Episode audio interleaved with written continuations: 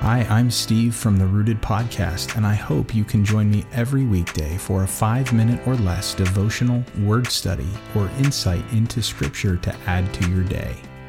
Welcome to Fruit Snacks.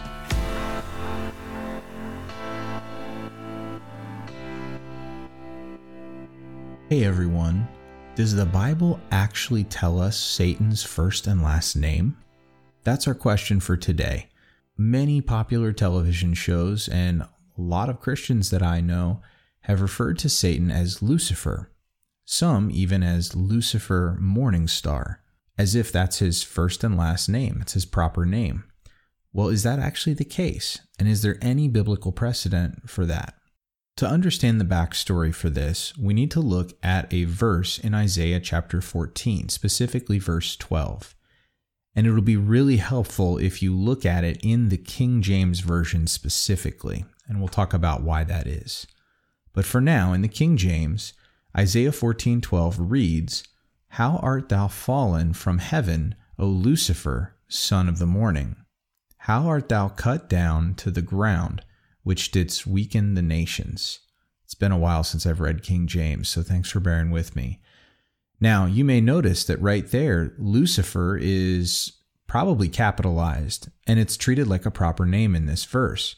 So, what's actually happening here? Well, this has to do with how language gets translated and then retranslated as it is put into other languages. So, originally, this is written in Hebrew, and the phrase in question in chapter 14, verse 12 is Hillel ben Shakar, which is what we most often see translated, especially here in the King James, Lucifer, son of the morning.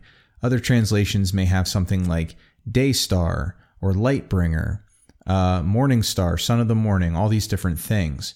And that's literally what it means.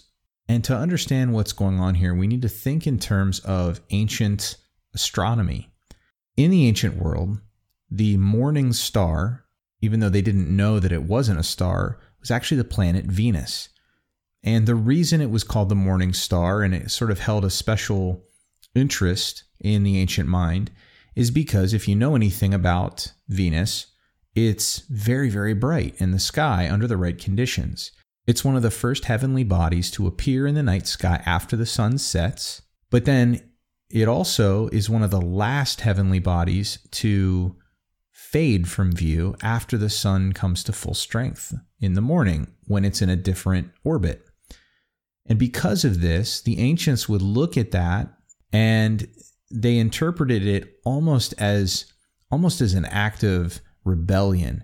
Again, the ancients thought of heavenly bodies in terms of uh, divine beings because they moved, they seemed to to have their own uh, paths and and orbits and all these other interactions. And so there was agency assigned to them by a lot of the ancients.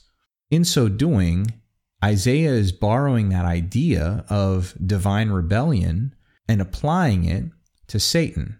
And the Hebrew word for light bringer, when it was translated into Latin, was translated Lucifer. That's literally the Latin translation for light bringer. And so Lucifer is not the proper name of the devil, nor is Lucifer Morningstar. It's a reference, though, to his behavior, his attitude toward God, that's being appropriated from a common cosmological word picture, and Isaiah is applying it to Satan. Even the name Satan isn't actually a proper name, it just means adversary. And so the Bible never tells us the actual name of the divine rebel. All we know about him are his intentions, how we are to resist him, and his ultimate fate when God will remove his influence from the world and he will get the punishment that he has earned.